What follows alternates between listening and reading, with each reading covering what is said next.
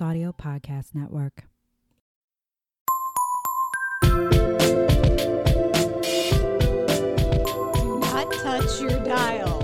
Your computer and headphones are working fine. Hello, and welcome to Whining About History, the women's history podcast where two longtime besties drink wine, struggle to speak, and talk about women from history you probably haven't heard of. I am a 12 year old boy going through puberty. Emily, I'm Kelley. and thank you for joining us. Um, as you can tell, my voice is still not great. I'm trying to like tone down my level of speaking to make sure it doesn't crack as much. But uh just deal with it, all right? All right. I feel like every other year I I start to lose my voice because I think it was within the first year of us doing the podcast, I went to the Dells and I, I I swear to God, I caught some kids like crap because the next day after I got home, I was coughing like a bastard and I lost my voice. And you'll get you guys might remember those episodes because there's the crinkling of my cough drops in the Oh, background. yeah, I remember that. Yeah. So super fun. This time it's just like my sinuses are draining because it's allergy season. I know, but it's been like a month or more. It's weird because it's like I think I noticed my voice going before anyone else did. I was like, "Oh yeah, I'm losing my voice." And everyone's like, "What are you talking about?" I was like, "No, it, it it's I like strain to speak." And it's it's just getting worse. I think I've I think I'm turning a corner. It's a little bit better than last time. Like if I speak quietly and maybe use my sexy NPR voice. Then your It's voice just cuts out a little. See, I'm I'm disappointed because I love a woman with like a good vocal fry, like uh, Karen on My Favorite Murder. I love her voice, but when I lose my voice, like I I don't get the sexy vocal fry. I just get the like Kelley is choking me out as we speak. Give in to the silence. Exactly. Go towards the light. I'm All sorry, I forgot my chloroform cloth. Ew. Just a little light anesthesia. It's fine. Fucking A, Alice. If you listen to our 100th episode, you'll get that reference because you're super smart. Yeah. You know what? That's why men don't want us to have pockets because we'll be able to put like weapons and chloroform rags in them. right. Yeah. They're like, mm, maybe not. But I need pockets for chloroform rags. It's like, no, women don't need that, but men do. We need deep pockets. We need pants that are 90% pockets, and we're going to call them cargo shorts. Wait a minute. Seriously, uh, when I was in high school, uh, I stole a pair of cargo shorts from a guy I was dating because I was tired of not having real pockets in my shorts and my pants. Oh, and I used to, like, we would go rock climbing or hiking, and I was like, oh my God, I love these so much, but they did not have like a female equivalent. So I was just rocking around in his cargo shorts. Literally the only thing good, good to come from that relationship. That and some lessons learned. He was a piece of shit. I'm sure they have like female cargo pants. Well, I bet now they do, but this was, you know, in the, Hey, they had the trip. late They had aughts. female trip trip pants. Okay, those were so expensive. I know. Try going hiking in a pair of trip pants, and then I did once. It's not. It's not fun. It's not. And in the summer and they're black and they absorb all that heat. I literally I uh I went hiking a couple days this week and my shorts don't fit me anymore. They're too baggy, which I'm like, "Yay!" But crap, I can't wear them because I'll be pulling them up every 5 seconds. So I was wearing a pair of like gym shorts and a little t-shirt and I was still sweating my ass off. Right. I was like, "God, it's humid." So like half of what they call women's cargo pants are just jeans with like slightly bigger upper pockets. And I'm like, no, where are my extra pockets? No, where are my actual pockets? Like the the bar for pockets is so low that just adding real pockets is like they're cargo pants. No, they're not. You fucking bastards. Anyway, Kelley, what are we drinking today? So we're drinking out of my box of wine finally. Ooh, I love your sweet wine box. My sweet wine. It's smaller than yours, but it's fine. Oh, you know what? All wine boxes are beautiful. Mm-hmm. So um, this is Wellfleet a 2019 Chardonnay from Margarita Vineyard in Paso Robles, which is in California. And so the card that came with it says, "This gorgeous gorgeous unoaked Chardonnay boasts a wide array of ripe fruit notes from tropical mango and pineapple to lemon and yellow apple, rich flavor and creamy texture. It's 14.2% alcohol by volume. It's a full bodied white and is best served at between 50 and 55 degrees Fahrenheit. It's super not. No, it's probably. I'm saying I'm 60 saying something it's in not here? actually Oh. 55 degrees Fahrenheit in here. Yeah. No, I'm just saying it's best Yeah. served. So the back of the bottle says, like a rare pearl plucked from the ocean, our Wellfleet Chardonnay emits illustrious opulence with notes of golden apple, white peach, and tart citrus. Pairs effortless, effortlessly with oysters on the half shell and days spent where the shallows meet the shore. This bottle looks like I need it with me at my beach house on Cape Cod. Right, where like I'm- just set it there. Yeah, so I've got my uh ship steering wheel earrings. I've got my blue and white t-shirt with like a little sweater tied around. I have my uh khaki capris and sandals and I'm sitting on the back deck of my beach house staring at the ocean, Right. getting day drunk. That sounds Because I'm just a kept housewife and I don't actually have to do anything but get day drunk. This is my dream. Yeah, I would like that. We could do it together. Let's do it. We let let's find okay, you and I right now. We are going to go find a sugar daddy with a beautiful beach house on Cape Cod and he will like pay for all of our stuff and then we just get to be like sugar ladies together getting drunk on the beach. yeah, I'm down. Cool. Cool. This sounds like a plan. It does. Emily, where do you see yourself in five years? Well, by that time, I should have found a sugar daddy for me and my best friend slash co-host of our podcast, uh, which we will have given up because we won't need it anymore. no, I'm kidding. No, we'll still do it. We'll Yeah, just we'll do it do it. on the beach. Yeah, we'll do it on the beach constantly, and we will only drink wines that have like beach themes because this actually has pictures of oysters on Yes. the label.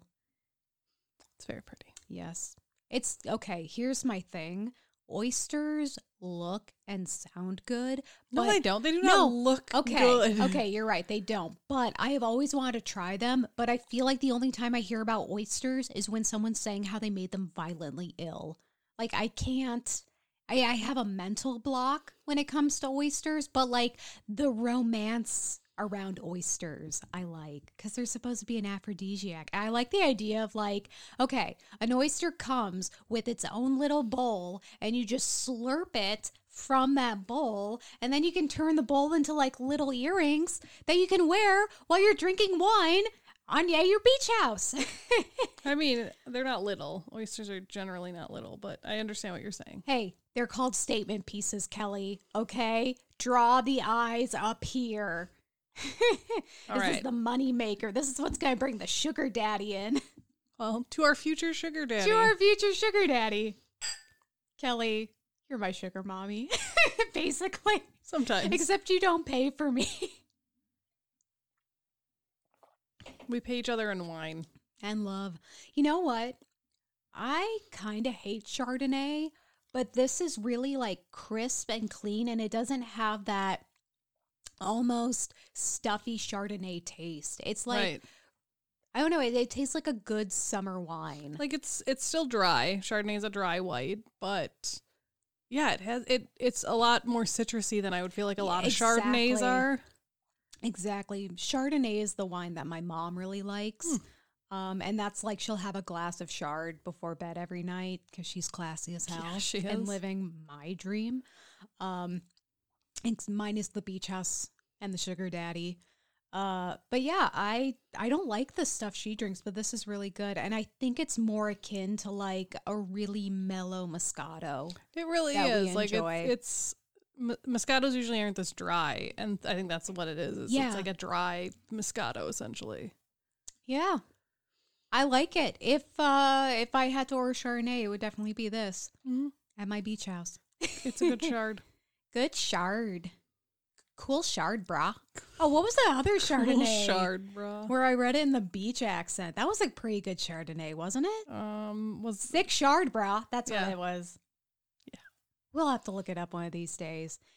But anyway, um Kelley, I go first? You do go first. Is this the episode where we talked about? No, it's not. Never mind. I want to make sure we didn't already shout out the Australian mom. No, that was the it episode was because we had the Australian. Now I remember, so I'm we're good. All right, Kelley, you're going first today. Who are you whining about? Today, I am whining about Gwendolyn Elizabeth Brooks. Ooh, that's a name. Also, that's my mom's name, except it's just Gwen. I do like Gwen. Really? Like I- it's not. It's no, just Gwen. It's just Hmm. Gwen. That's unusual. I feel like. Yeah. I I like I like the name Gwen a lot. I feel like you never hear it anymore though. I like Gwendolyn too. I do like Gwendolyn. And then your kid can have the option of going by Gwen or Lynn or Dolan or Gwendol. Gwendol. Gwendol. That's what I would go by. Gwendol the Great. Yeah, exactly. There you go. So Gwendolyn was born on June 7th in 1917 in Topeka, Kansas. Yay, Kansas. Where everything is black and white or in like weird sepia We're tones. not in Kansas anymore. there are tornadoes every hour on the hour. Your bitchy neighbors are always trying to get your dog euthanized, which, like, that shit was dark. right? That woman literally wanted to murder a dog because she was a bitch. Jesus, Kansas. I'm going to judge Kansas on this movie Just solely on the like first 30 minutes from of the that movie. yeah. So she was the first child of David Brooks and Keziah Brooks, which I like that name. mm-hmm. Her father was a janitor for a music company, and he had previously hoped to become a doctor, but sacrificed that to get married and raise a family, basically. Because you know, doctors, it's a lot of schooling, and in 1917, yeah, it's it's very much you know you either have to make money, you know, you don't have the luxury to unless you're born into money. Yeah, You know, exactly. and I- exactly. Very much doubt this because she's black, so I assume her parents are both black. So in 1917, there, you know, there's no way that his family came from money. Well, and being a custodian's a honorable, great profession, but if you come from money, you don't. You're not a custodian. Exactly, and So- and it's like, yeah, he could have probably been a doctor had he, yeah, not gotten married or anything. But you know, if you want to have a family, you need to have the money to be able to support them, and you can't do that while going to You, school. you know what's kind of interesting about that is like we hear stories all the time that a woman either does voluntarily or is forced to give up her career or her educational dreams because she starts a family or gets married. right? And in this case, The the, dad gave it up. father is Yep. like, you know what? I'm going to work. I'm going to make that green. I'm going to support my family. Like, Right? good for him. That that's not an easy choice to make. No. And Keziah was a school teacher as well as a concert pianist trained in classical music. So I'm sure she was making money. Maybe not like hardcore money, but being I mean, she was a concert pianist, like I that would assume she makes something. my mind. Yeah. Go her. Um, so Gwendolyn's mother had um, taught at the Topeka school that would later become uh, famous in the Brown versus Board of Education racial desegregation case. So that's the school that her mom taught at in Kansas.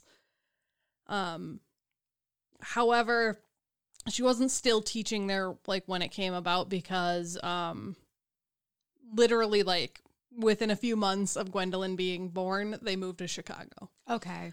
This I, was I like to think though, she's walking through the school and she's doing that cough thing where she's like, desegregate. Yeah, Everyone's right. like, what'd you say, ma'am? And the, nothing, nothing.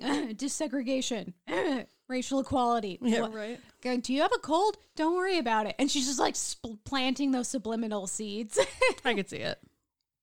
Um, so they moved to Chicago, and this was during the time of like the Great Migration, which was everybody moving from you know small towns or just out in the country to the cities for work and whatnot. Um, so they moved to Chicago, and that's where they would stay for Gwendolyn's whole life, and that's what she views as home. I mean, when you move when you're that young, oh, yeah. like yeah, you were born wherever, but that's not your home. I was going to say the place I was born, I literally do not consider my hometown because I was there for like a year or something. Yeah, and J- Justin was technically born in one state, but they lived in a different state because it was like where the hospital was, dependent on like because they lived on a military base at the time. Oh. but the hospital was technically across the border in the other state. That's funny. Um, So, like I said, Gwendolyn would identify Chicago as her home for the rest of her life. Um, and in an interview in in like her much later life, 1994, she said, "quote Living in the city, I wrote differently than I would have had I been raised in Topeka, Kansas. I am an organic Chicagoan. Living there has given me the multiplicity of characters to aspire for. I hope to live there for the rest of my days. That's my headquarters. Aww. like that. Showing Chi-Town some love. She's like, this is my house. My house Welcome in the to middle my... of my street. Oh, yeah. I was thinking of a totally different to song. Please don't sue us. God damn it. See, it's a parody now, so you can't. And we're also using this for educational purposes, so fuck off. Right. Oops, I said a bad word. oh, on this podcast, for shame, No. Emily. Hey, I checked the explicit material box on every single episode. All Good. right, you knew what you were signing up for. Um, so Gwendolyn did get to go to school, and she started her education at the Forestville Elementary School on Chicago's South Side. She would then go on to attend the prestigious Integrated High School, um, which was integrated but still predominantly white. Yeah. Um, and it was called Hyde Park High School. She would then go on to transfer to the all black Wendell Phillips High School before finishing at an integrated Englewood High School. And I couldn't find like why she kept moving schools. Like I'm sure it was partial racial discrimination, partial maybe like her family moved around a bunch. Maybe couldn't one school, find- maybe one school had a program that she was really interested in, or a Exactly. bigger focus on one area of study. There's a million reasons people switch schools. Right. So Gwendolyn would go on to publish her first poem when she was only 13 years old. It was called Eventide, and it was published in the American Childhood, which is a children's magazine. By the age of 16, she had already written and published approximately 75 poems. So you're saying she's better than all of us? Yeah. By six, 13, 16, she's already done more with her life than I have as a 30 year old woman. Yeah. Cool. Good to know. right? At 17, she submitted her work called um, to Lights and Shadows, which is the poetry column for the Chicago Defender, which was um, Chicago's like premier African American newspaper. Mm-hmm. um, which is awesome. Like being published in a major newspaper at 17, that's huge. Well, I guess it doesn't say she was published. That's when she started submitting to it. Okay. But still, like, that's cool. Yeah. I mean, just having the guts to submit Right? to I would have been like, I'm that. 17, my work's shit. I'm I'm s- I am 30 and my 30. work's still shit. Well, are you talking about 17? Do you think this has gotten better? No. Um, so according to one of her biographers named Kenny Williams, um, due to the social dynamics of the different schools she went to, just in conjunction with the era that they were in, you know, like this is when things are still segregated and some of it's not, and it's kind of starting to shift, but there's still a lot of tension, especially in cities like Chicago where there's a major population of African Americans. Well, and you were saying a lot of them had relocated from rural areas to the city. So Chicago has just gone through this large influx of increasing their black population. Right. Which, um, as we know, as Americans who are a country of immigrants slash invaders, uh, we hate new people. Yeah. We hate change. Yeah. Everyone's like, no. literally, you can look at our history and like anytime like a new like we get an influx of like one type of people, whether it's the Irish or African Americans or the or the Muslims Okay, or the here's Italians. the thing: we can't even say the the African Americans because we literally we brought, them over. here. um, but you know what my point is? Yeah. Like anytime you ha- see this influx of racial groups, yeah, you see this incredible bias against those racial Yeah. groups. I feel like this is our slogan. Immigration should have stopped after me Yeah, basically. and my ancestors. We had enough after that. Right. So, um, her biographer went on to say that because of this era that she was in, she faced a lot of racial injustice, but this really helped her understand prejudice and bias in the established systems and institutions, not only in her own surroundings, but just as it was relevant to American mindsets in general. Kelley, are you suggesting that racism could be systematic and institutionalized? I'm not suggesting. I said it. well, actually, her biographer said it, and I repeated it. I love you. Unapologetically, yes. um, Good thing we don't have to deal with that anymore. Good thing we figured that we all put our heads together and nipped figured that, that the shit bud. out. Yeah. no. um, so obviously, like I said, Gwendolyn was writing from a very young age, and her mother was very much an encouragement to her. She actually told her um, when she was growing up that she said, "quote You are going to be the Lady Paul Laurence Dunbar."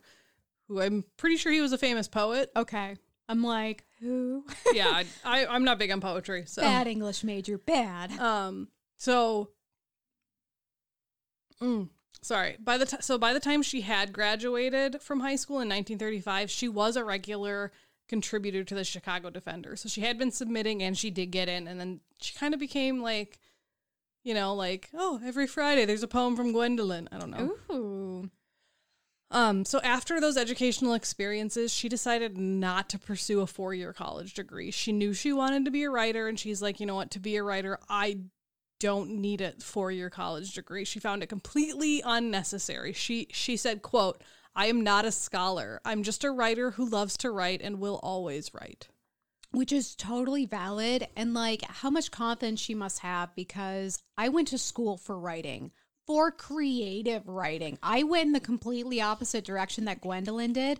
And I found it hugely beneficial because I needed that. You know, I needed more exposure, more insight, more of that opportunity to write and then to have it reviewed and to grow as a writer. She's like, I'm just gonna fucking do the damn thing. I mean, it's also Both just are a valid, completely but different time too. right. But she, I don't know that that just strikes me as like she's got She all this some confidence balls. where she's like, I have a voice, I know what I want to say. I'm just gonna say it. Why am I paying money to Right. say what I'm already gonna say? She did go and take a two year program at a junior college um, and then went on to work as a typist, basically just to support herself so she could pursue writing. Smart. That's why they also made me have a minor. You can't be a creative writing major without a minor in something that you could actually possibly make money at.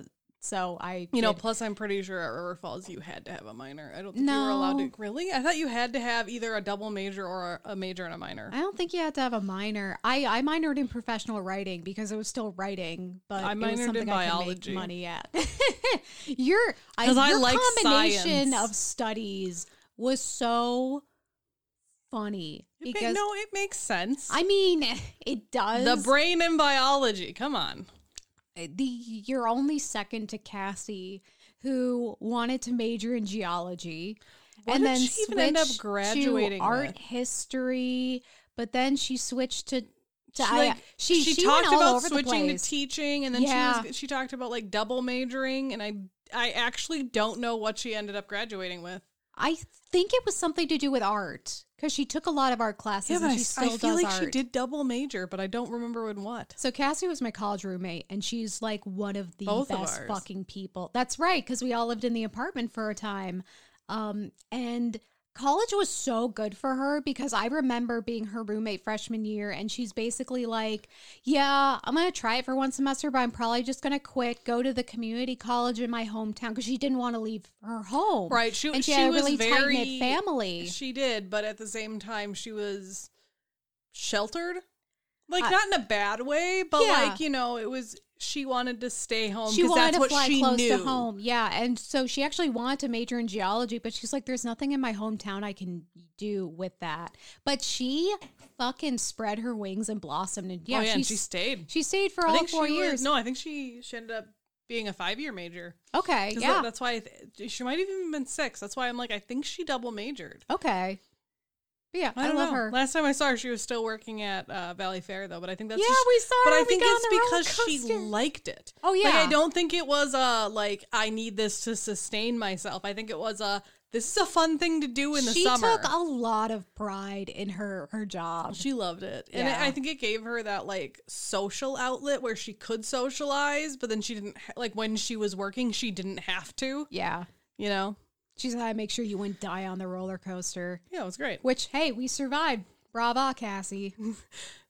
Um, so she published a lot more poems while she was attending the junior college that she attended. And this is kind of when she was trying to figure out her style. So like she had a lot of different styles during this time from traditional ballads to sonnets that used like blues rhythms to free verse. Like she was kind of all over the place during this time. Um but even though she was all over the place, she received a lot of commendations on her work and she received encouragement from a lot of other major poets of that time, including um, James Weldon Johnson, Richard Wright, and Langston Hughes. Langston Hughes. I always just think Just of that from Rent. Yep. Yep. And Langston Hughes. Well, because he's a writer, the guy that Yeah. says that line. No, he's the he's the musician. It's the musician that's the, with the long hair and the guitar, and he Is it? I thought it was. I thought it was the writer, You mean the movie guy? the movie guy. I mean, he writes too. well, they all kind of do And I'm ninety percent sure it's him. The him All that says it. Okay, everyone, we're going to take a ten minute break to go We're watch Rent, go watch and we will just be that back. section of Yes. Rent. Welcome back. I was right. No, I'm kidding. you bitch. No, I'm kidding. I'm always right. Um, so Gwendolyn liked to draw, you know, even though she's writing poetry, um, she was writing the type of poetry that still had characters. Like she's not just write, she's not Shakespeare sonnets and, you know, like love poems. She's writing about people. It's like a narrative. Exactly. And she drew a lot of the characters that she made from this inner city life that she was living and that she knew. She said, quote, I lived on a second small second floor apartment on a corner. I could look first on one side and then the other, and there was my material. So she I literally just it. used Chicago as her, you know, as her writing material. See, I don't do anything that productive or creative when I stare out the window. I just watch cars and squirrels, and I'm like, I'm like, "Ooh, look, there's a dog." yesterday? Oh yeah, Ooh, that's a fat squirrel. That's oh usually what God. I think to myself. They're so fat. There was Especially one right now when they're all pregnant and you're like, Prager squirrels. but I never see squirrel babies. Like unlike rabbits, where I'm like, you all see of a the sudden, really little ones. yeah, Yeah, you see like the tiny. You never see that, probably because their nests are fucking up in the trees. I was trees. gonna say they live in the trees. but still, you never. I never see tiny squirrels. Yeah. unless they're like a red squirrel. Which I was at gonna that say point those they're are just, tiny naturally- anyways. Yeah, they yell at my dogs, and my dogs go out in the backyard. You can hear them chirping in the trees above because they're like, They're like this is my Fucking tree, A. bitch. "Stop barking at me, you little son of a bitch!" And then my dogs are like, "Let me eat you, you son of a bitch." It just Yeah, goes right. like some that of those forever. squirrels, like regular gray squirrels, are probably some of them are probably bigger than your dog. Oh, for sure, for sure. Um, so in 1939, Gwendolyn would go on to marry Henry Lowington Blakely Jr., uh, that she met uh, after she joined Chicago's NAACP Youth Council. So she's starting to get involved in, you know, Activism. Um, they would go on to have two children together Henry Lowington Blakely III and Nora Brooks Blakely. I, love, that Nora. name, Nora. God. Also, that's, That's another name, you name we have need to keep- bring back. But that that what was it? Hewington Lovely Blakely. Hewington Lovely Blakely. Yeah, no, uh, Henry Lowington Blakely. Okay, well, I know. I hope there was a fourth and a fifth and a sixth. First of all, my name was better, but that's a name you got to keep going. You got to Henry have the Lowington fourth. Blakely the third. God, we had a kid at the daycare, and I won't repeat his name, but he had a very intense name, kind of like that, and he was a third, and you I was like, see past thirds these days. I feel like I feel like you rarely see thirds at all. But I looked at this kid and I was like, So are you a prince or something? Because your name is intimidating as hell, but you still shit your pants. So I'm having conflicted feelings. Do I need to fear you? right. Like, mm, I don't know how I feel about this. Oh man, every time I called him for line, I should have read his whole full name with the third. Or came up with some like cute little like. Ewington Lovely Blakely the third, please come and get your crackers and cheese for snack time. come wash your hands. yeah, exactly. Always in that accent. Yeah, always. Um, so by 1941, Gwendolyn was taking part in poetry workshops, uh, like throughout the city. Um, one in particular that she attended was hosted um, by Inez Cunningham Stark, who was an affluent white woman um, that had a strong literary background, but because she was affluent, she was like, you know, no, I'm going to hold these workshops for everyone. Um, Nothing does my heart better than like someone with someone with money and a conscience. Right. And particularly she liked to hold some of her workshops at the Southside Community Art Center. So I'm I'm pretty sure she was like, you know what, no, I'm gonna hold this for the African And I'm going American to bring community. it to you. Exactly.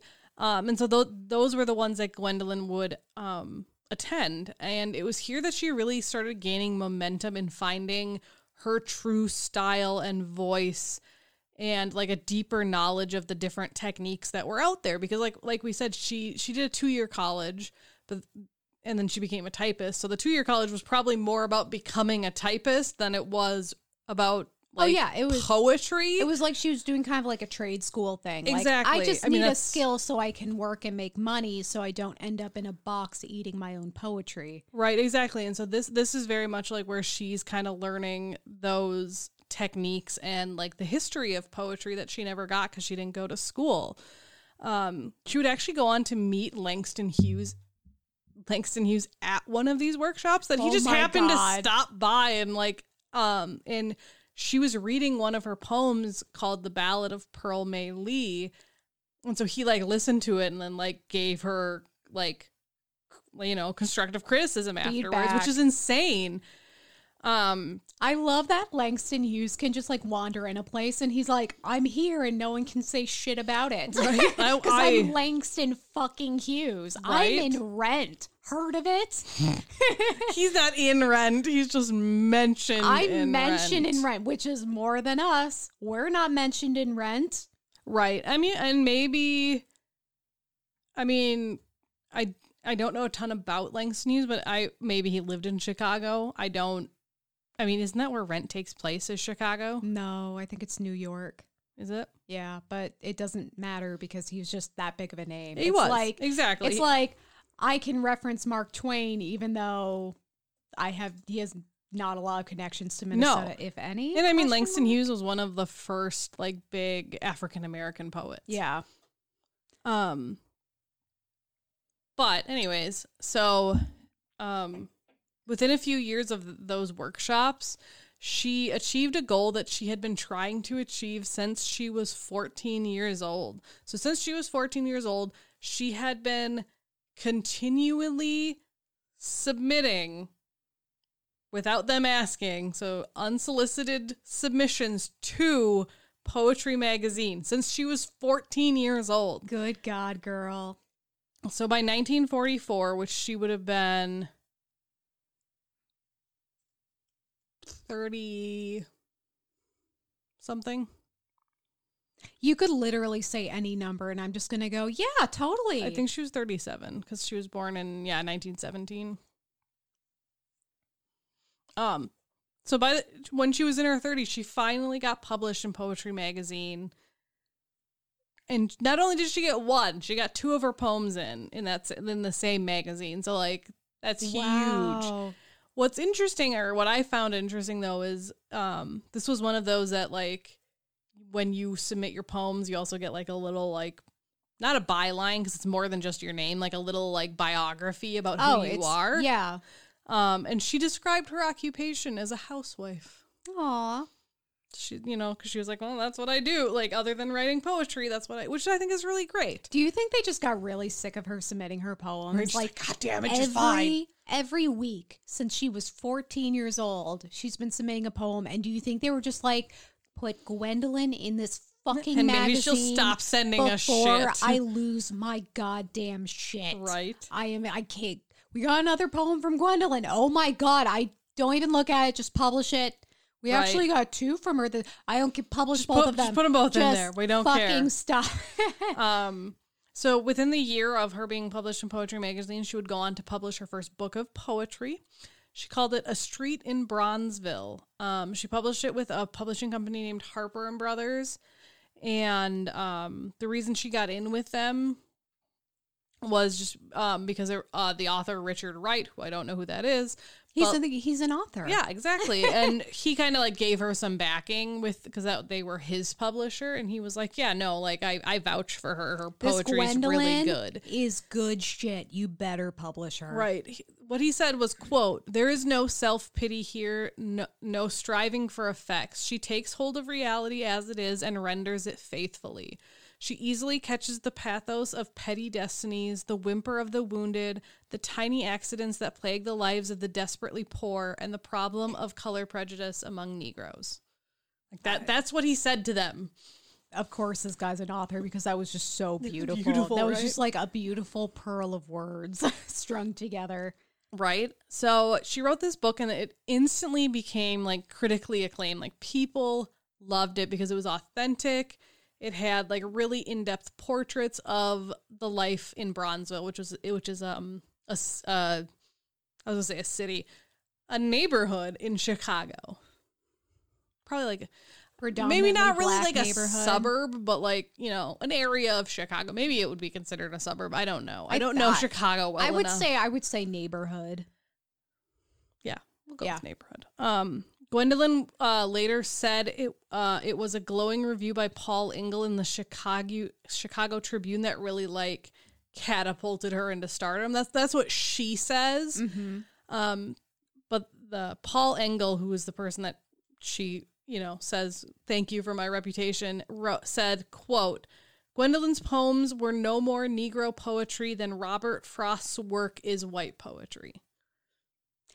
I like that because what what I feel like he's saying is that everyone can connect to this. This isn't just connecting to a black audience. Right. This is about it's telling their everyday struggles Yeah. that we can all relate to. Well, and that's interesting because we're constantly presented with a predominantly white narrative, and everyone's expected to just find something to relate to, even if they don't feel represented. Right. So, why is it that when a predominantly black narrative is represented, it's oh well, no that that's for black people. That's not for us. Right, us. exactly. And he's like, "No, this is for everyone." Yeah. Which I love. Um within a year of publishing that book, she would go on to receive her first Guggenheim fellowship, which is a big deal. And she was also included as one of the 10 young women of the year in Mademoiselle magazine, Damn, right? So she's getting shit done. Um, Gwendolyn the greatest.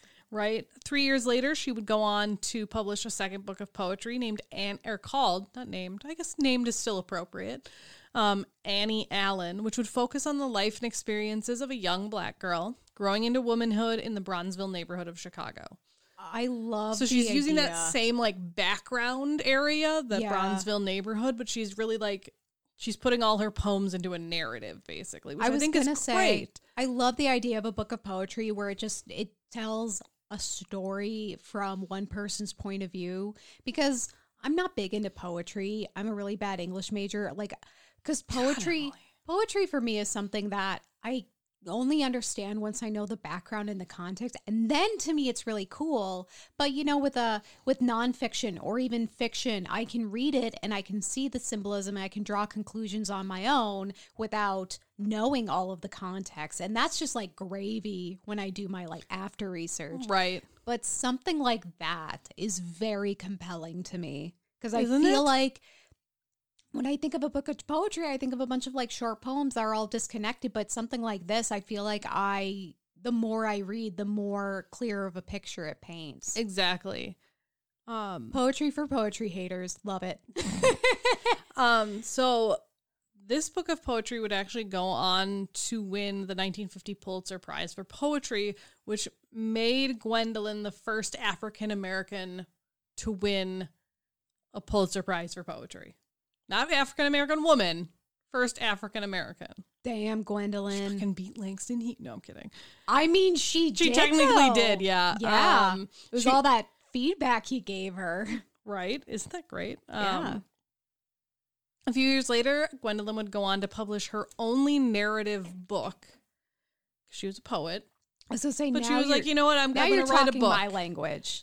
This is my realm. Um, it was titled Maud Martha, and it was a series of 34 short stories that followed the life of a black woman named Maud Martha as she moves from um, childhood to adulthood. So she she very much had that theme of a young black woman growing up, which is fine. Like that's her life experience. I was anyways gonna say that is her experience. right um so the quote is this the the stories tell of quote a woman with doubts about herself and and where and how she fits into the world. Maud's concern is not so much that she is inferior, but that she is perceived as being ugly.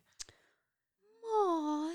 Um, that's what an uh, author Harry B. Shaw wrote about Maud Martha. Like when he like kind of reviewed it. Yeah. You you know what I love about that? What you were saying, I can relate to Right? all of those feelings. Now, granted, my relation to those feelings don't come with the added bonus Color of, of your racism, which is bullshit. But you know what I mean? And it kind of goes back to what um, someone was saying earlier about how these aren't black stories. These are stories that everyone everyone. can relate to. Yep.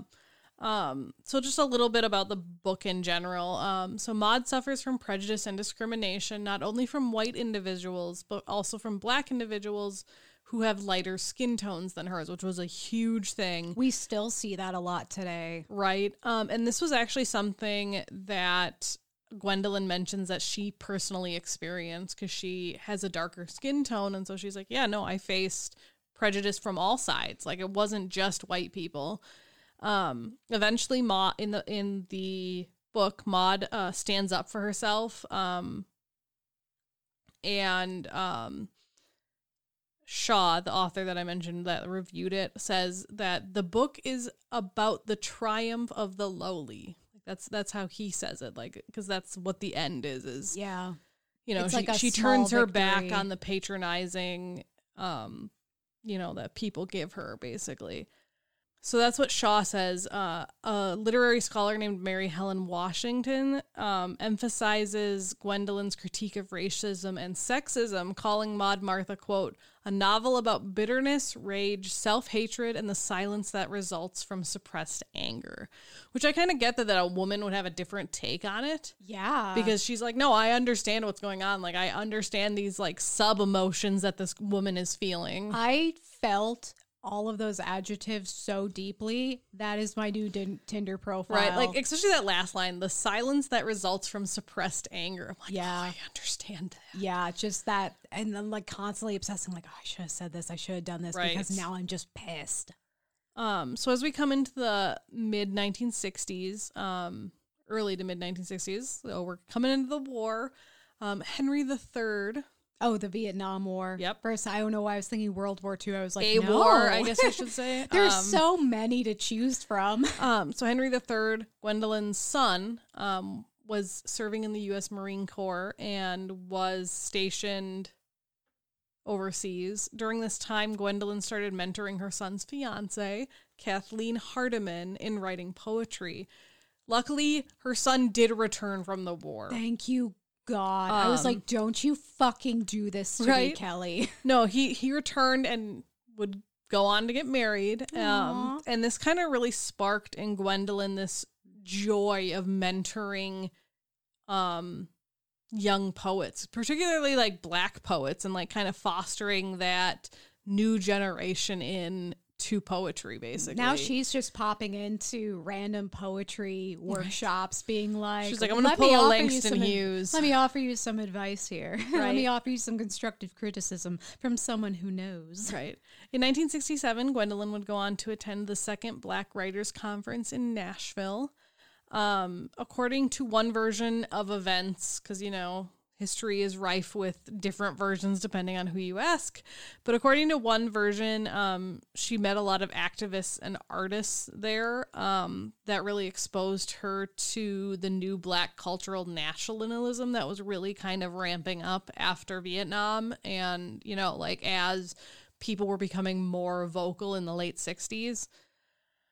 Um, there are, are some um, scholars in the recent years that are like, no, she was involved in um, politics prior, which we know she was because she was part of the NAACP. Yeah. But a lot of people are saying that you know she was she was a leftist, and then as McCarthyism came into play, she kind of like was like, okay, no, you know maybe this leftist idea isn't great, and started distancing herself from that. And then that's when and then that's when she became the black nationalist because that's kind of like the opposite side of the spectrum and she was like no you know like McCarthy is bad, at least as a black person, you know, like McCarthyism is bad, for a lot of people. you know, but and he was on the leftist side. And so, you know, she kind of Well, and, and obviously, what was considered, you know, conservative versus Leftist liberal, back then. like Democrat, Democrat versus Republican, used to Was be swapped. complete opposites. At a, at a certain period of time, but yeah, that that's interesting. But yeah, so a lot of people are saying that, you know, she really adopted that black nationalist uh, stance to distance herself from, you know, the, the leftist side that people had seen her take the stance on before. So, you know, either way, she be she became um, a prominent voice in the black cultural nationalism movement, which is not a bad thing. well, Um, and this is the civil rights area era, not area. you have, you know, Martin Luther King Jr. You have marches. Yep. You have the uh, the protests surrounding the Vietnam War and that conflict. It's so crazy because I I keep thinking about how what crazy times we're living in, Oh, the and then I think back to like- that, and I'm like, okay, well, we're just out of this quote unquote post-war bliss of the 50s which super was not because it was still rife with segregation and now we're well, into and we're the coming. 60s We came into the Cold War, and then Yup, like where oh everyone's God, constantly- the 50s and 60s. Had everyone's to be terrible. smiling while being like i hope i don't get blown up You're today right, Like I hope a nuke doesn't go off. Yep. And then we get into the 60s where people are just like, okay, okay, everyone pretending everything is fine is not working for Right. 90% of us. Shit needs to change. We're at war overseas. We're at war with our, each other and ourselves, fighting for like, what a crazy fucking time to live. Right. And I'm glad I missed it, but now I landed here. Eh, At least I can vote. yeah. There's upsides. Yeah. Um so like whether she had been active in the black nationalist movement prior to the convention doesn't really matter. Either way, kind of going forward after this convention, like this is that it really like sparked how you know how she would write kind of going forward. Um, during this time, she taught creative writing um, to some of Chicago's Blackstone Rangers, which was a violent criminal gang. And so she was teaching them writing, I assume to try and like help them out of that shitty situation. And I think that's kind of neat. Like to be like, okay, maybe instead of gang activity, how about we write shit? You know what that makes me think of? It- that movie Freedom Writers, W R I T E R S, not like the bus. Yep. I they had us watch that when I was in the mental hospital in high school. And That's at the time it was a really cool movie and I believe it was based on a true story. But what I now I look at it, I'm like, oh, this is another like white savior narrative. I want this narrative where a black woman's coming in here and she's like, hey, let me teach you guys how to express yourselves Right. in a non-violent and constructive way. I want this fucking story. I want Gwendolyn the Great teaching gang members how to express themselves through poetry, god damn it. Right. That sounds awesome. So in 1968, she would go on to publish what some argue is one of her most famous works. Like, obviously, like I would argue that, like you know, the one that won the Pulitzer Prize is probably. Like, I love But- she's still rolling out hits though. but it really just depends on like what survives. Just because something wins a prize doesn't mean that it survives the test of time. You know. right. Um. Anyways, so it was called "In the Mecca," and it's a it's one poem. It's a really long poem about a mother's search for her lost child in a Chicago apartment building. Because like these Chicago apartment buildings, depending on where you lived, they were huge, and it was sometimes multiple families living in one apartment. Right. And I mean, I could I could see that like a little kid that's like, I'm gonna go exploring and then just gets lost. Oh my god! Even in the apartment building where I used to live, I could totally see kids getting lost because there are multiple buildings and there's a Yeah, But it sounds really interesting. I like that. Um, the poem would go on to be nominated for the National Book Award for poetry. Um, I didn't see anything about it winning, but I, being nominated is still a huge honor. I mean, being nominated is an national honor in of itself. Exactly. I'm just happy Um, to be nominated. After that, she would go on to write uh, "Report from Part One," which is an autobiographical work. I guess it doesn't say that it's poems, but considering it says she only ever wrote one novel, I would assume it's a series of poems, but I don't know. An autobiographical series of poems. Yep. She is Um, turning me into a uh, poetry convert, and I have even read her shit. right. um, so it's it's a collection of like r- her reminiscing about stuff, interviews between her and other people, photographs, um, vignettes, which are like short stories. Um, and it would it would be published in 1972 when she was very much still alive, and she would actually go on to publish Report from Part Two in 1995. So like 20 years 23 later. years later. And part two was published when she was almost 80. So she was still alive when part two was published. This is a woman who has just exuded confidence through this whole story to the point where she names the first part of her autobiographical series Part one. Part one. She's like, "Yes, bitches, there will be a part two, and I will be alive to write it." Oh, Right. you didn't believe me? Here's part two. Boom. well, Book it's, drop. we've talked about this with, I don't remember, one of the ladies I covered that it's, you know, she's, she, she, what I like about her writing her own is she really gets to take control of the narrative. Oh, You know, it's not somebody else like writing about her life. It's like, no, it's her writing about, like, hey, this is what I did. yeah. which I think is neat. Um, so during this whole time, Gwendolyn was active in activism, and she also, like I said, held that interest in nurturing Black literature.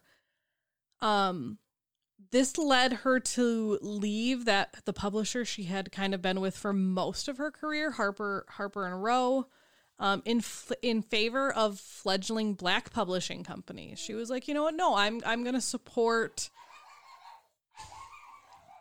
I'm going to support, you know, black publishing companies, which I think is great. So she um started with Broadside Press and wrote um, a series of poems with them, including part 1 was published th- through them. Um she would then go on to leave them and join uh, the Chicago-based Third World Press, who was actually um which was actually originally o- uh, owned, created by one of the young poets she had like helped mentor back in the 60s. Oh, it's all coming full circle. Right. Gwendolyn. So then she she published a series of poems with them. Um and she was actually the first writer to read in Broadside's original Poets Theater series, which was a big thing. Um, and she was also the first poet to read in the second opening of the series because basically, like, they held it, they didn't do like you know things happened. Kind of, it was you know the '60s and '70s. Things happened, it stopped, and then when they brought it back, she was the first to come back and do Oh, it again. Oh, see, I was thinking maybe they did like a yearly event. Well, they did. They did for a while, and then it stopped. And oh, then, I see. And then the company changed ownership, and then they started doing it again. And They she was the first, po- yeah, and she was the first poet to come back. Well, you always have to have a character from the original make a cameo in the Exactly. reboot to lend credibility. And it has to be the first episode. yes. Um. Anyways, Gw- the one thing Gwendolyn didn't like, or she felt, she felt that a lot of um the collections of poetry that she wrote from these two publishing houses um weren't given as much notice by the critics of the time because she felt like the critics and the literary establishment didn't want to encourage black publishers. So she was like, they're not paying attention to my work, not because I'm not good, but because they don't want these publishing companies to do well.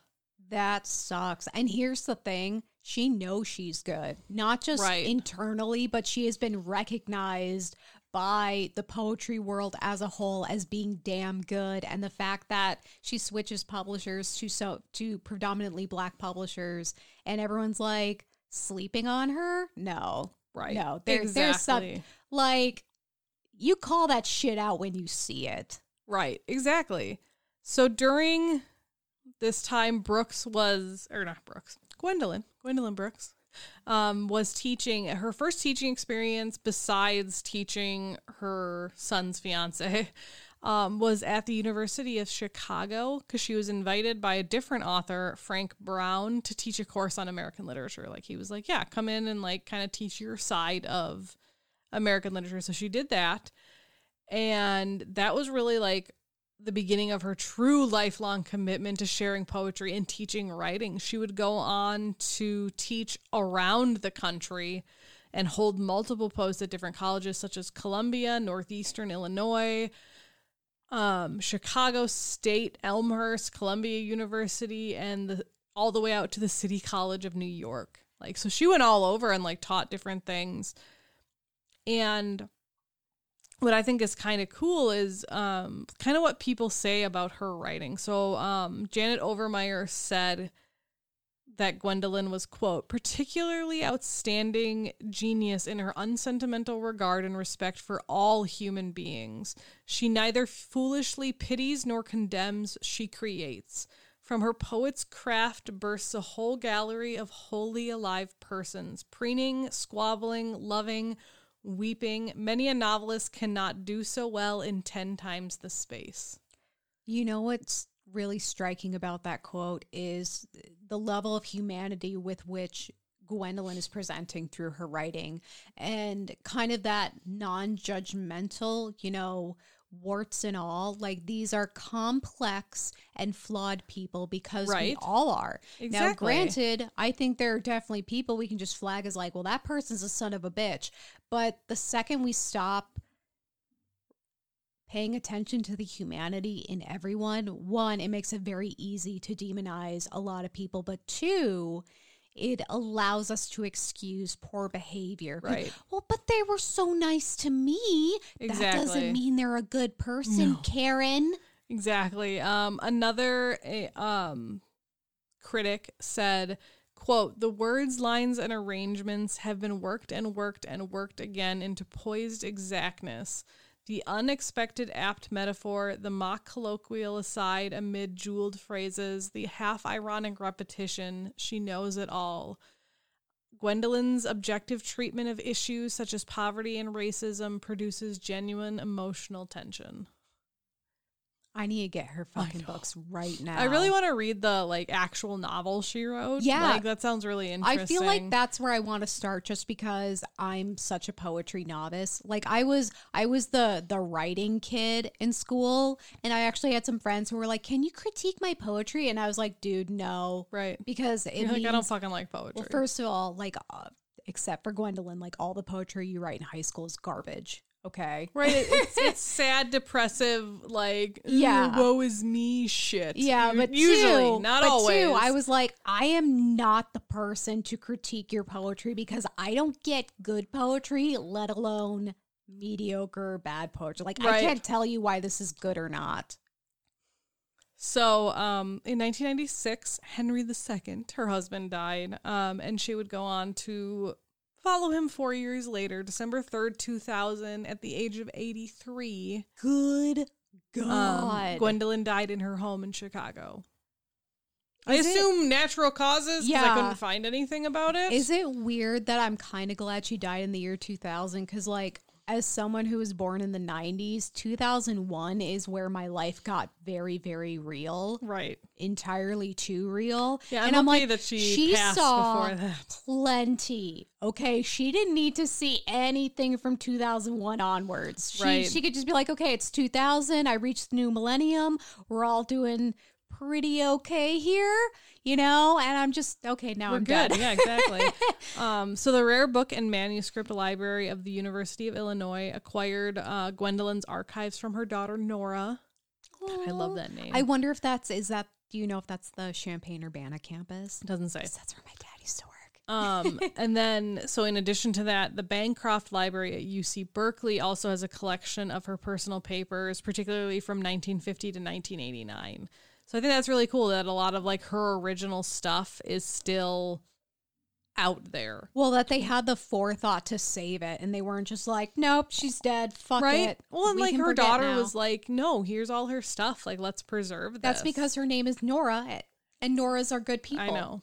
I'm never gonna have children, but if I did, I would name my daughter. I would Nora. totally name a I cat love that Nora. name. I it would be the sassiest cat. She'd just be like, "Yeah, I know See, I'm that just better makes than me you." think of like Mrs. Norris from Harry Potter, and that cat was an asshole.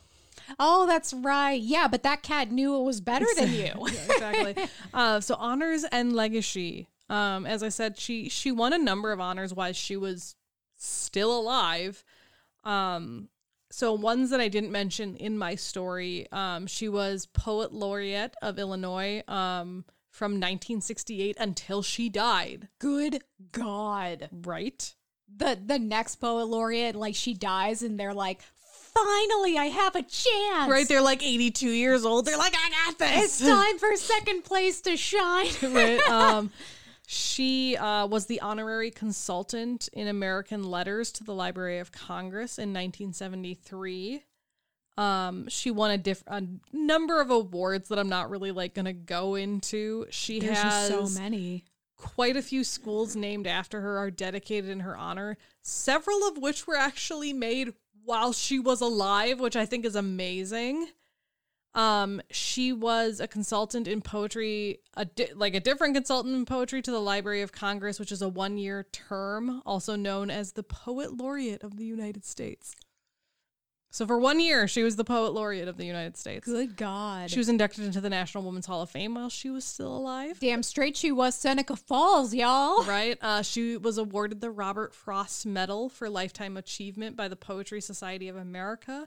Again, all this is all while she was still alive. I will say I love that she was compared to Robert. Not compared, but they're like, oh, it's saying her poetry is for black, black people. people, It's like, like, saying Robert Frost is for for, white. I know. And then she won an award in his name. I do think that's amazing. Um, she won the National Book Foundation's Medal for Distinguished Contribution to American Letters. I also love that like writing books and writing poetry is called American Letters. Just, I think that's great. uh, she was presented with the National Medal of Arts. She was awarded the Order of Lincoln, which is the highest honor granted by the state of Illinois. We love Lincoln in Illinois. He's our guy. Right. Lincoln, corn, and log cabins. I know. I went Every- to I went to Springfield once. Everyone's paychecks are uh, paid in pennies. You just get these like 20 pound That's bags funny. of pennies. So, um, after her passing, she has also gotten quite a number of awards. She in 2002 she was listed as one of the 100 greatest African Americans. Um, there's a number of schools that were named after her after she died as well. um, parks. She did get a postage stamp for our collectors. Damn uh, right in she did. 2012. She was inducted into the Chicago Literary Hall of Fame. She was um uh celebrated for her 100th birthday, which was in 2017. Um Chicago did a whole ton of events for her, including um, an event called Our Miss Brooks at a Hundred, which was like a celebration of her life that actually ran for a year. So that ran from 20 um 2017 to 2018 because that was I when she would have been that. 100. Um, so it included like an opening ceremony, which was at the Art Institute of Chicago, which was like readings of her poetry and like discussions of how she influenced things. And uh, another Pulitzer Prize winner um, named Rita Dove. Actually, there was multiple. Rita Dove, Yusuf Kamanyanka, Gregory Par- Pardillo, Tracy K. Smith, and Natasha Trethewey. So they're all Pulitzer Prize winners um, talked about Gwendolyn's influence on them and their writing, which I think is great because like she was a Pulitzer Prize winner, so like to have like the future generations of Pulitzer Prize winners like talk about like yeah, seeing her poetry and what she could achieve like helped me achieve that, and that was part of her year of celebration for her, what would have been her 100th birthday. Well, and from her mentoring her son's fiance to actually going and doing like proper teaching, she was a She touched teacher. a lot of lives. Yeah, and well, and she was all about empowering others to use the written word, you know, and express themselves. And so for modern day poet or not poet laureates, Pulitzer Prize winning writers to celebrate her is like the ultimate right. way to honor her legacy. So on June 7th, 19, not 19, June 7th, 2018, so what would have been her 101st birthday, um, kind of toward the end of that celebration that was ratch- Did wrapping everyone in up. Chicago lean out their windows and just start throwing papers? That would be that like would be the last day of school. Um, no, there was a statue that's titled Gwendolyn Brooks, the Oracle of Bronzeville, that was unveiled in the Gwendolyn Brooks Park in Chicago on her 101st birthday. I'm sorry, the Oracle of Bronzeville. Yeah, that's what they call I her. found the opening title of this episode, The Oracle of Bronzeville. That is fucking amazing. Right, and it's a great like it. It's a statue, but it actually you know it looks like her. You mean it's not like an No. amalgamation of naked women? We're gonna bring with that a up every tiny single woman time. with like giant bush. Yeah, it 'Cause she is the every woman. Weird statue. I I get what the artist was like I do, for, but I am like whoever picked because like usually you know there's like people submit like they're like oh we're gonna do this and then people are like oh here's my like contribution. Like here's my idea for what this statue should be. Whoever picked that one picked wrong. And the person that like yeah did it the artist has talked about it and was like yeah i was trying to make her the every woman you know it's not just about her it's about everyone. Because that like, was Mary Wollstonecraft's yeah whole and it's like no. Like it's one thing if you had like her as the center and then maybe something like that like around her or under her that would have been fine. But the fact that they're like no this is mary wollstonecraft. But she's I, not I don't actually think it's supposed to be her, but it is her statue, it like and it's but it i don't know. It it's because I remember after you talked about that, like I went and read about it, and it's like it is supposed to be her, but it's most more supposed to be like her spirit. Like it, I don't know. Either way, I'm like I don't agree with your decision. it's uh it's Lucille Bluth. I don't understand, and I won't respond. yeah, exactly. But yeah, so that was Gwendolyn Brooks. Damn, Gwendolyn, that's incredible. Yeah, Also, let's bring some good names back. Gwen, Gwendolyn, Gwendolyn, Nora. Nora. Let's bring some thirds back. Start naming your kids now and just whisper into their sleep every night, you will have a child and name them after you. Start naming kids with super gender neutral names. So, like, they don't have to have a son or a daughter to carry the name on. They can just keep naming them. Mhm. Yes. yeah. Love it. Well, thank you for sharing. Who are you whining about today, Emily? Uh, today I am whining about Isabel Godin des Odonais, the Ooh. sole survivor. Oh, this sounds depressing. It's it gets better. Note I said survivor. I know, but that means, but sole survivor means a bunch of other people probably died. Here's the thing: we don't care about them though. Maybe I do. This isn't their story. Fine. So, Isabel was born on January 28th, 1728. Oh, geez. In We're going 200 years back. Yes, yeah, we're uh we're way out of 1917. Any dates that mean anything to us are long, Irrelevant. long in the future. Nothing means anything. Time is an illusion. Okay. So she was born in Riobamba, Viceroyalty of Peru, and today we know this area as Ecuador, but at the time it was a Spanish colony.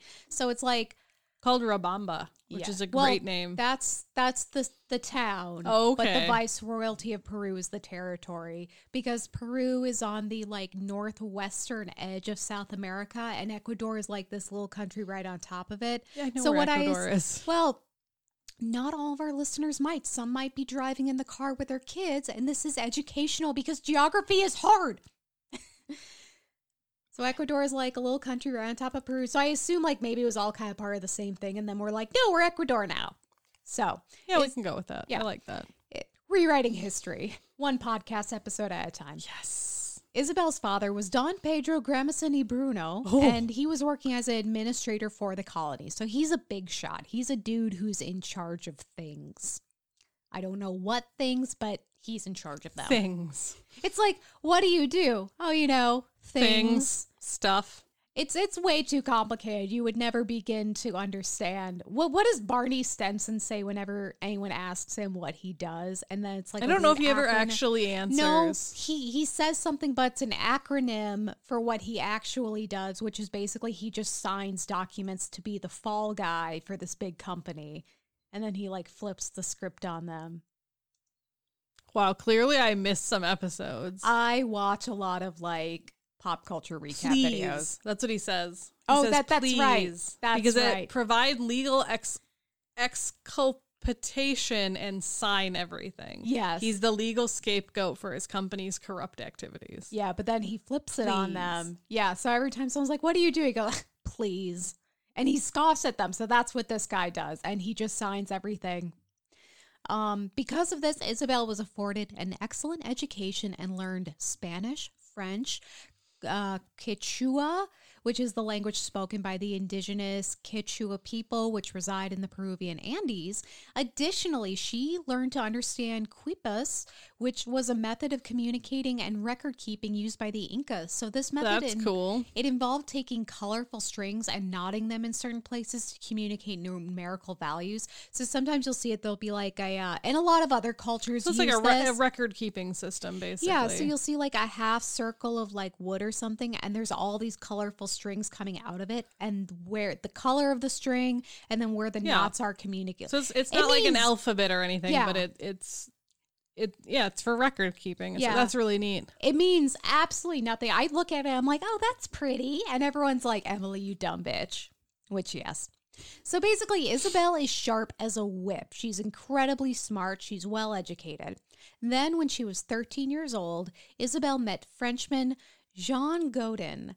Jean was on a French expedition to measure the size of the earth and determine its shape. Okay. How many tape measures do you think that took? A lot. Like he starts in France.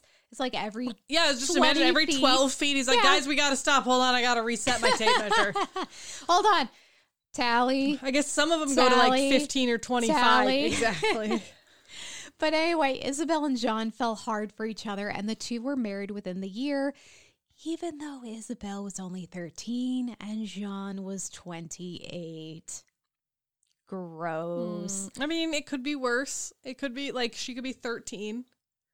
She is 13. Oh, I thought you said 18. No, she is. Jesus Christ. It could be worse. She could Well, I mean, be 13. he could be like 50. It- you're right. Th- This Like, could be it worse. could It's be worse. good. And I mean, it's the 1700s. Getting married at 13 is not that unheard of. yeah. So and at like, least she's kind of picking him. It's not just like, here's your cousin who's 50, have fun. yeah, make a bunch It- of so babies. it could be worse.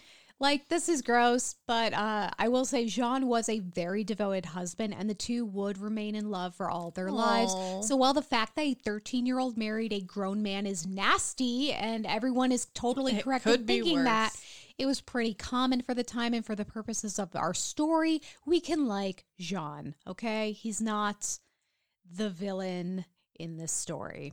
So Jean tried to make a go of starting businesses in Peru, but he wasn't the most business savvy guy and felt it would be best to return to his family in France with his new wife.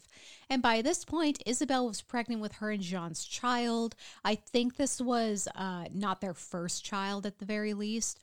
Jean planned on staying in Peru until Isabel gave birth, but then in March of 1749, he received word that his father had died. So he decided to return to France sooner, which, like, traveling at this time took for fucking ever. So part of me is like, it's not like he's gonna get any deader. And by the time you get there, everyone has moved on. Like you, your mother's grieved. She's remarried. It's fine. Jeez. but like lo- losing your father, not a good time. So No. he's like, okay, I got, I gotta get home. I gotta start the ten year journey to get my ass from South America back to France. As part of this early departure, John's plan was to travel to Cayenne, French Guiana, ver- via the Amazon River to make sure the trip was safe to make and the proper arrangements with French authorities could be made so Isabel could make the trip later. So Isabel and Jean bid each other farewell, expecting to be reunited in just like a couple of years. They wouldn't see each other for over 20. Hmm. So, just like another quick geography lesson, where Isabel is, is on like the northwestern coast of South Yep. America, and he's going to the northeastern. Like he's going to the complete opposite end of the country. So, this is a pretty far journey. So, long story short, upon arriving in Cayenne, Jean became mired in bureaucracy because the Portuguese and Spanish authorities who were controlling the area were not getting along with the French at the time, and Jean didn't have like a lot of political or aristocratic weight to throw around. So they're like, You're just some random French dude, fuck off. Jeez. I spit at you. But Pitié. That's how you spit in French. Pitié. I don't know how to say a lot, but I know how to spit in French. Okay. So basically, they wouldn't let him travel back through their territory and he was stuck. And that means he couldn't get a passport for Isabel, so she couldn't come to him. Right. So instead of going to France, because he totally could have pieced out and just gone back home, Jean stayed in Cayenne and spent his time writing letters to Europe begging for assistance in breaking through the bureaucratic and geopolitical quagmire and writing letters to Isabel professing his love and keeping her updated on his efforts. And I imagine these letters would have offered Isabel a source of hope and comfort through the separation. That is, if the lever- letters ever made it to her.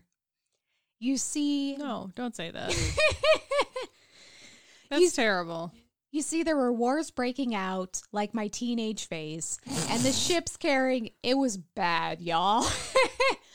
um, and the ships that were carrying Jean's letters were frequently sunk or destroyed. So at this time, even though he's just on the op- opposite end of South America, to, it was actually faster to send letters from where he was to Europe, which would then be put on a ship and brought back to her side of South America. But Yeah, because it was just it was faster to send it by ship than tra- send someone through the jungle. Exactly, because I don't think there was like a dedicated shipping route up and down the Amazon at the time.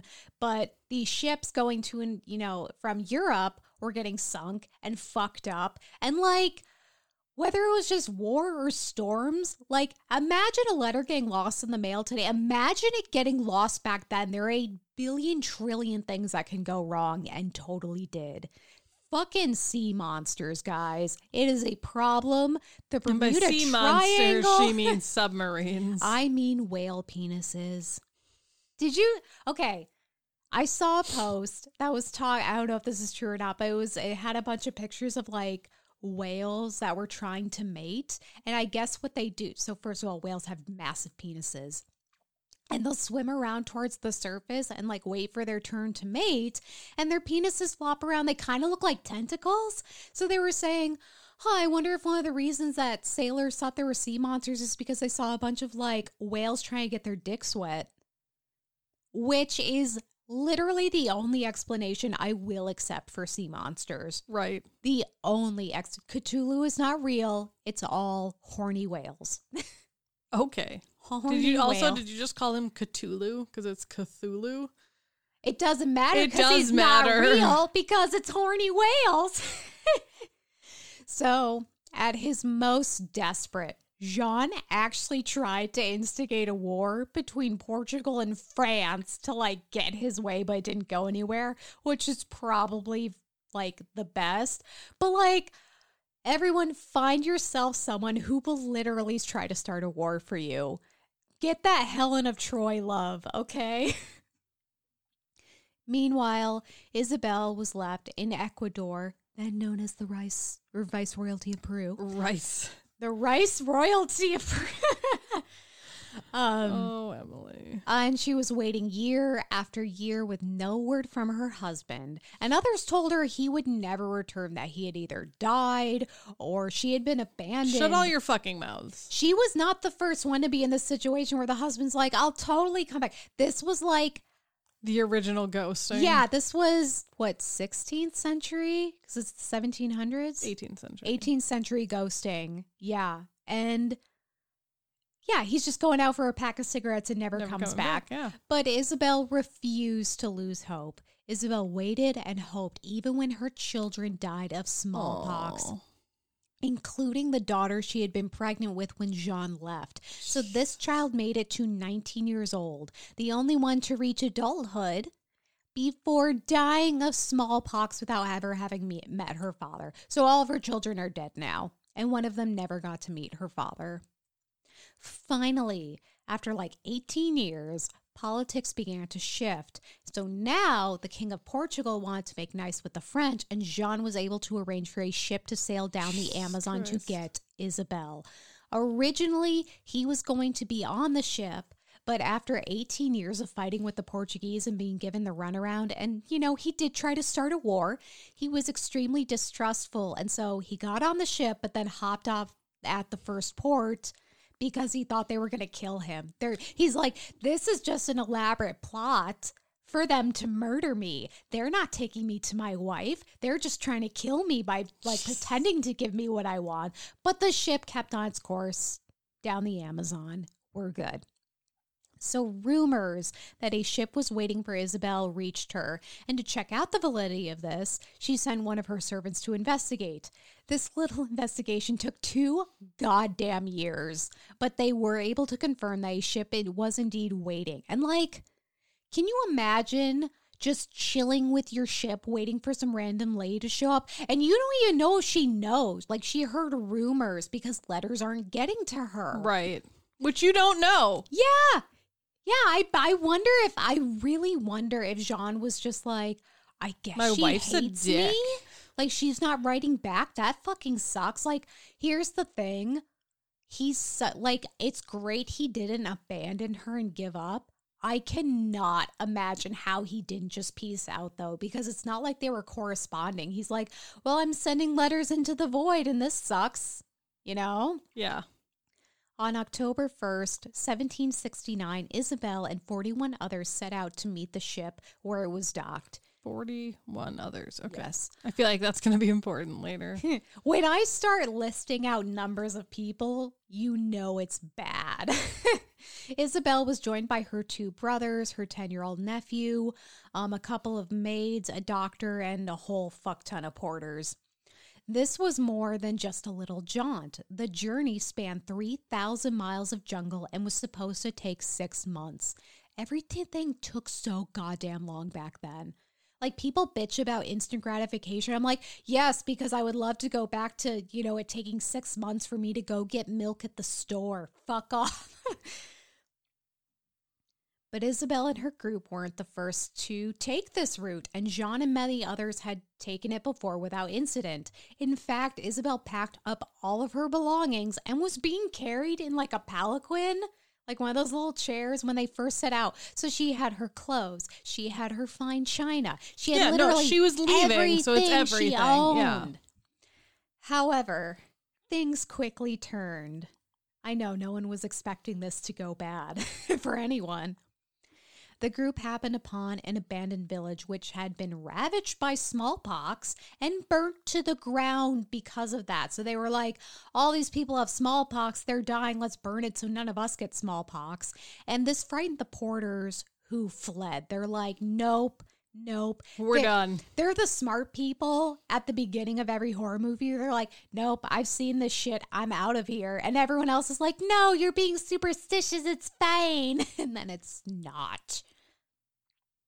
This not only deprived the group of members, but the village was an important stop on the journey where they should have been able to find support and provisions. This is like nine days in, and they find this burnt down village and they can't resupply, they can't get help, they're just on their own still. Despite the ominous sign, though, they continued because honestly, if I have put nine days into walking, you, like, I'm not turning around. You will have to drag me back kicking and screaming. I have invested too much time and too many blisters into this journey. They found a couple of survivors from the burned village who helped them to repair a 40 foot canoe, which the group then used to travel down the Amazon River. This didn't prove to be any easier than walking, though. The canoe was not the easiest to navigate, which, like, it's 40 feet of boat with a buttload of people and supplies in it. I get that. And no one knew how to swim. And this meant that when someone's hat was blown into the water by the wind and one of the party members reached to grab it and fell in, he just drowned. Everyone was like, okay, I guess he's dead. Jesus. Fuck, man. Like, for a hat? Shit. Okay, moving on. And because they were having so much trouble with the canoe, the group decided to send a couple of servants ahead in the canoe to find additional transport. So they're like, okay, there's too many damn people in this canoe, even though this dude's drowned.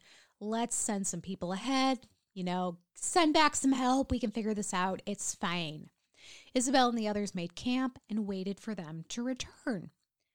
But help never came. Oh. The group waited and waited until they were certain that no one was coming. And honestly, Isabel at this point's probably just like, can someone come back like they promised? Literally anyone at this point. Can people stop ghosting me? It's obnoxious. So they decide to build a raft and try to continue down the river, but the raft sank. And Isabel. Of course it did. Yeah, because they don't know what the fuck they're doing. It's like if I tried to build a raft, I'd be like, well, here's a log. Eh? We're fine. Let me find some vines and like pretend I know what I'm doing. So Isabel nearly drowned, and all of their supplies were lost. With no other choice, they continued on foot. The group was plagued by botflies, mosquitoes, fire ants, scorpions, and all other sorts of biting insects that Botflies just like terrible. they make me start itching. Botflies burrow into usually they can burrow into anywhere, but usually they pick like your neck and then they just live there until they burrow back out and become flies. And it's incredibly painful and gross and Yeah. okay, done. So, this was more than a terrible nuisance. The bites the group suffered became infected because there's no neosporin, y'all. The resulting infections killed both of Isabel's maids, her 10 year old nephew, both of her brothers, and several other members of the group. One member of the group wandered off in the middle of the night and is just presumed to have died. Like, I think he was literally just like, He's probably like delirious or just done. done. Yeah. Yeah. One by one, everyone died until only Isabel was left. Alone. I mean, we know the end of the story, but still, that fucking sucks. Yeah. It, it reminds me of that show, uh, Naked and Afraid, where I know it sounds like the trashiest shit, and it kind of is, but it's I've really never watched interesting. it. Um, but basically, the premise is two self described survivalists are put into a hostile environment, whether it's like the jungle or, you know, the savannah. Yeah, just something. Yeah. They're totally naked, except they have a bag. And then they can bring one survival supply with them. A lot of them bring a fire starter or rope or like a pot, something like that. And then their goal is to survive, I think it's 30, 31 days. I think it's yeah a month essentially. And they have to hunt their own food, make their own shelter. Like they literally don't even have the clothes on their back. And the majority of the time, if one of the people has to drop out because they just cannot deal with it anymore, the other person drops out soon after because they don't even have that companionship. Yeah, you're They're all alone. literally just like slowly starving to death because none of these people go into this challenge and live well like it's always they have to walk themselves out at the end and they're like i'm literally dying right now Right. why did i choose to do this god so alone with no direction, no food, and little rest, Isabel continued walking, reciting the Hail Mary prayer to comfort herself. And like, that's a coping mechanism I've had for a long time. It's like a layover from my Yeah. Catholic school days. So when I read that, I was like, oh my God, Isabel. I get you. Because Mary's a bad bitch. Meanwhile, remember the servant who went ahead in the canoe to help? Yeah. Well, he totally came Oh, back. finally, someone came back. Yeah, only to find the bodies of those who had died of infection before they had set off into the jungle. And the servant mistakenly thought Isabel was among the dead. I mean, that makes sense. yeah, because I mean, how decomposed have they got to be at this point? And he sent news to her father, uh, who was chilling with Jean at this point because he had already like made the trip. I know. I don't understand why. Apparently, she should have traveled with her dad. Apparently, I don't know. It's stupid. But anyway, uh, and it's one of those things where I'm like, I'm not even going to try to figure it out. I just need to accept the facts of the story, even if they make me unhappy. So the servant thinks Isabel is dead, sends news to her father and Jean, who were devastated. Like, can you imagine? Like, oh, you've been waiting like 20 years to see your wife again. Oh, and she died trying to get to you. Great job. this buddy. is your fault. Fuck off. No. She really should have tried harder in starting that war. Maybe she wouldn't have died of this. Maybe she would have been killed in battle, you know? Honorably. Instead of dying alone in the jungle. But Isabel wasn't dead. As much as I'm joking about her being dead, she was still wandering through the jungle. She had been alone now for eight days. She She was just suck. yeah. She was wearing her brother's tattered pants, and her dress had pretty much dissolved, so she was using a scarf as a shirt. She wore a pair of her brother's boots, which she had fashioned into sandals so they would fit. Her hair had also turned gray from the stress of the ordeal. The only personal possessions she had were two gold chains, which she wore around her neck. Like everything else was gone. Right. And it was probably more of like a afterthought like you know because if you're wearing like a necklace you don't think about it so you like if you're wandering through the jungle you're not just gonna be like i'm gonna take my necklaces off so that's probably why that Yeah. she still had those on her Well, just and there's, because there's no reason to take them off. They're not weighing you down. They're not hindering you. And I bet it was a lot of comfort to keep something that was yeah it's like personal. a reminder of home Yeah. So, what a fitting end to a life full of tragedy and heartache. The woman who had lost her children, her family, her home, and her husband lost would now everyone in the jungle literally everyone would now die alone in the jungle. bless you As hopeless as her situation seemed, Isabel kept walking, and when she couldn't walk, she crawled until finally she encountered a group of indigenous people, and they were initially shocked by her appearance. oh yeah just suddenly a woman just a gray-haired woman just wanders a out of the fucking jungle Gray-haired, emaciated woman. Yeah. But they gave her probably much covered in bites and Oh, god yeah. knows what else She looks like shit. um, but they gave her much needed food and water and nursed her back to health.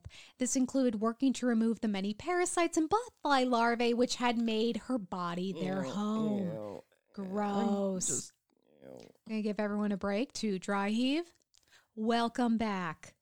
Isabel was so grateful that she gifted her two gold chains to her saviors, which, like, the emotional weight that was on those two personal possessions Oh, must yeah. have been so great. Like, it's not even just the value of gold at no, that time. and I, I think that's what it was. It wasn't about value. It was Yeah. it was thankfulness. It was, hey, these mean a lot to me. This is literally like all I have left of my former life. And I I'm so grateful to you that I'm gonna give these to you. How symbolic too, because because of them, they have granted her a second life. She was going to die in the Right, jungle. And so she's like, I'm going to give these mementos from my old life in exchange for my new life that you've granted me by saving me. Right. So once she was well enough, Isabel was taken to a nearby Jesuit mission where she continued to rest until she was strong enough to finish her journey.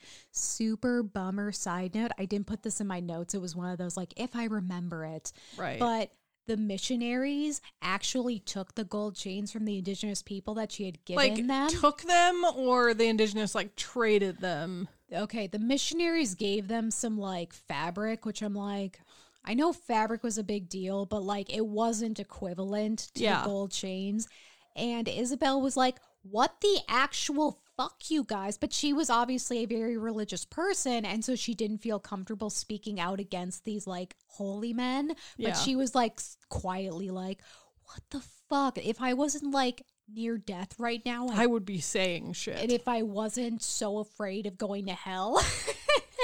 but that was just kind of like this, oh man, that was so nice. And then you had to ruin it, you fucking missionaries. Just like your position, you're not a good time. Super boring, only good for a quickie. No, thank you. So she was laid up for about a month before she recovered. In total, her journey, which should have only taken six months, took 10 months. Finally, on July 22nd, 1770, after 21 years of separation, Isabel was reunited with her beloved husband. Aww. Jean called her my cherished wife, which I'm like, can we bring back the word cherished? Yeah, that's nice. Put Bay away. I am cherished. Put Bay away. Hashtag put Bay away. I want to be cherished. Isabel and John remained in Cayenne for three years before finally making the trip to France, where they settled in Saint Amand Montrond uh, and lived together for 19 years. Aww. Their lives were quiet and overall happy, but Isabel struggled with post traumatic tra- post traumatic She stress probably disorder, never wanted like PTSD. I just envisioned they lived in the middle of like a field where there's no fucking trees because she just sees trees and like has a fucking mental breakdown. There's no people. There's no flies. Like it's all just so fucking chill. See, I would assume she would want to be surrounded by people. I- I after get like that. being lost in the jungle. No, because then they'll die and they'll leave you. That's how trauma works. you you you crave companionship, so you, wanna push everyone wanna away be so you. around people. Like I envision she wants to be like around people, but not like close. Like you know what I mean? Like she can see people. She doesn't necessarily like interact with them. She's the wallflower at all the parties, and someone's like, "What's your name?" And she's like, "Walk away. you don't want to know. You might die." but yeah, so she has PTSD due to her Oh. harrowing journey, which no one is surprised by. Um, her health also never fully recovered. She was always kind of physically Frail. Yeah. Which doesn't surprise me because I, if someone went through that today and even with like top notch medical treatment, I would be like, yeah, your, body's shit's gonna be fucked fucked. up. Yeah. She didn't speak much about the traumatic journey, but every now and then she would take out a pair of sandals and pieces of a cotton dress out of a box and stare at them. And that gives me fucking chills. I mean, there's two ways you can take that. There, there's the like she's going through hell in her mind, or there's uh she's thinking about everyone. You know, like and it, it you know, there's like the really negative way you could take it and the slightly positive way. But either way, It's terrible. it's, it's, it's, traumatic. it's sad and it's a little creepy. And I'm not judging her, but I'm just like, oh my God, these are literally the pieces that you But had. that's all that she you has. survived in the jungle and you still have them and you just look at them. but I mean, you have to think about it. Like that's literally to remember any of those Yeah. people. That is all she has. Oh, Like I would keep it. Well, and I'm not arguing against it. I'm just saying that image is chilling to It's me. depressing. That whole idea is Yeah. very chilling. Yeah, I'm not judging Isabel. It sounds like you the way she's coping. That's because my voice is really raspy and Mm-hmm. it just sounds extra bitchy.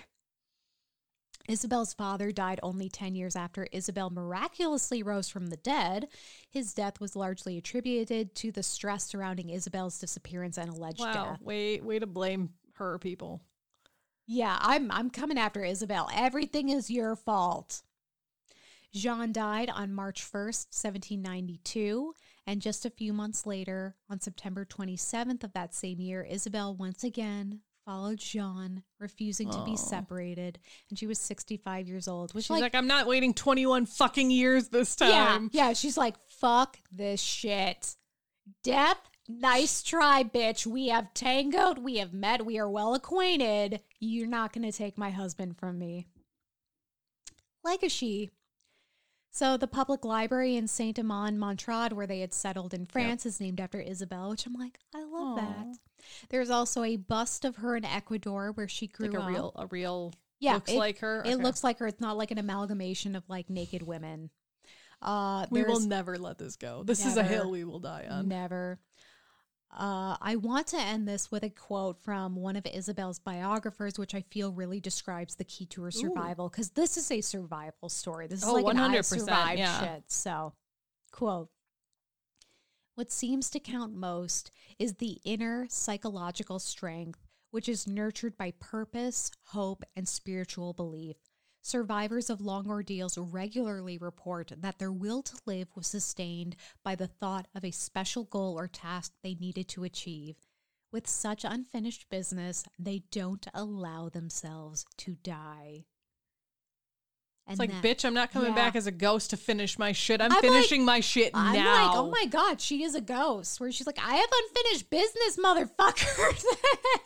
She's refusing to be a ghost. you want to step to me, jungle? You want to fucking step to me? You don't want to know me. and that is the story of Isabel Godin, the woman who crawled out of the Amazon. yeah, sole Jesus. survivor. Yeah, Now my just like neck itches. Thank you for that. you're welcome. I hope you have a bunch No. of like botfly Yeah. related nightmares. Mm-mm. Yeah, Oh, super fun. so gross. Yeah. So Kelley, What? What are you thankful for other than the fact that we don't have botflies in Minnesota? Literally, the only reason for winter is that they would kill botflies. Right? We just like literally can't sustain them. Thank God. I will never travel to South America. Like I want to. Like there's parts of me that are like, man, it would be really cool to go to South America. And then I'm like, botflies. There was and a. many, many other things I don't want to deal with. We've talked about this before, but there was a uh, untold stories of the no, ER episode. we talked about this when we recorded this episode for the first time, so no one knows that we've talked about this. Well, I'm telling them that we have talked about this as friends outside of the podcast. no, it was on the podcast. outside of their experience with the podcast. There was an untold stories of the ER episode where a woman was like about to get married. like was, the literally was on the way to like to her wedding and she was like i have a headache. And people were like it's fine. You're nervous. Get married. You're fine. And she's like no i can't function Yeah. bring me to the er And like everyone was arguing whether this was her manifestation of cold feet. And they were like, don't make her get married. And other people were like, suck it up and get married. She's like, bitches, I want to get married, but like my head feels like it's cracking open. Anyway, long story short, they find out she had her like bachelorette party in South America, which I'm like, bitch, I don't feel that bad for you if you can afford right like that. clearly But ro- you or your parents are rolling in it Yeah, but she had a bot fly that landed on the back of like her neck. three i want to say. It was but it laid eggs in her skin and the larvae were like crawling around because yeah it so was it like, it looked her- like zits. Yeah. And they burrow like they burrow in. And yeah because it was like at the base of her head like near her brainstem it was causing her intracranial pressure which was causing the headache and then they were starting to burrow back out and it was like well what they did was they put some vaseline over it because the vaseline stops any airflow into the wound so then the, the larvae tunnel out and then you can which is them out. incredibly painful. Man if you think your wedding day was a shit show at least you didn't have bot flies dug out of your neck in the er that's what i'm thankful for i really i don't remember what the end of that one was but i really hope she was like can we just postpone it like a I week think she went and got married. I, I think would. she did. I'd No, be I- like, I like I just think got a they had bunch to of wait like look- an hour or two because it like takes a little while for the vas like for them to react to the Vaseline. But yeah, like I want to say that yeah they pulled them out, you know, slapped some like neosporin and band aids on, and she went and got married. But I'm like, You don't have an updo, do you? then God, we're fine. not anymore. Yep. But yeah, Kelley, what are you thankful for? I feel like there's a lot of bot fly talk know, that we need to move away from. uh, What am I thankful for? I'm trying to remember what I said last week when this episode didn't record. Mm, a finger pyramid of contemplation. I don't remember what I said. Do you want me to go first? No. Um Okay. I, I guess I don't know. I don't know. Like I don't know. I don't have anything like nothing major has happened, so I don't know. I'm just glad my life is relatively peaceful right now, I guess. Sometimes no news is good news, yeah, though. Where that's it's where like I'm at. everything's just pretty chill and consistent, and uh, I'm okay with that. Yeah. That's what I'm thankful for. Chill and consistent. How about I'm, you? I'm thankful. Uh, the weather has been pretty nice this week, so I was able to go out for a couple of walks uh, in the woods. I took both cheese. I am now a dual wielder of cheese, and they both did really, really well. Like Charlie always does well, but Max, I've only I taken mean, him he on seems pretty chill. before. Yeah, but like I've never taken him out in the woods and he had an absolute blast. He loved it. So I'm I'm thankful for that. I'm thankful for the nice weather. I'm thankful for the opportunities to get outside because I haven't been like walking in the woods since October. Right. Like it's been it's been a minute. It's been a hot minute. yeah, so I'm just I'm really thankful for the uh for the nice weather. Yeah. Well, that's good. Well, thank you so much for listening to another episode of Whining About Herstory with my poor garbled little voice. Uh, please like us on Facebook at Whining About Herstory, Instagram at WAH Pod. Twitter at WAH underscore pod. Our website is whiningaboutherstory.com and our in yeah blah, blah. and our email is whiningaboutherstory at gmail.com where we would love to hear from you, whether it's just how your day's going or women that you want us to cover or anything. Uh, we also have a Teespring where you can get some sweet merch if you just go to Teespring and search Whining About Herstory. We also have a Patreon where you can donate as little as $1 a month and get some pretty sweet bonus content. We do Herstory happenings, which are just, you know, random things that have happened in women's history. And then we also do a video episode, and we do one of each of those a month. Yep, or try. We're actually going to be recording uh, our latest Herstory happenings right after this. It is my topic. Wednesday. I am so fucking excited, y'all. I love my topic.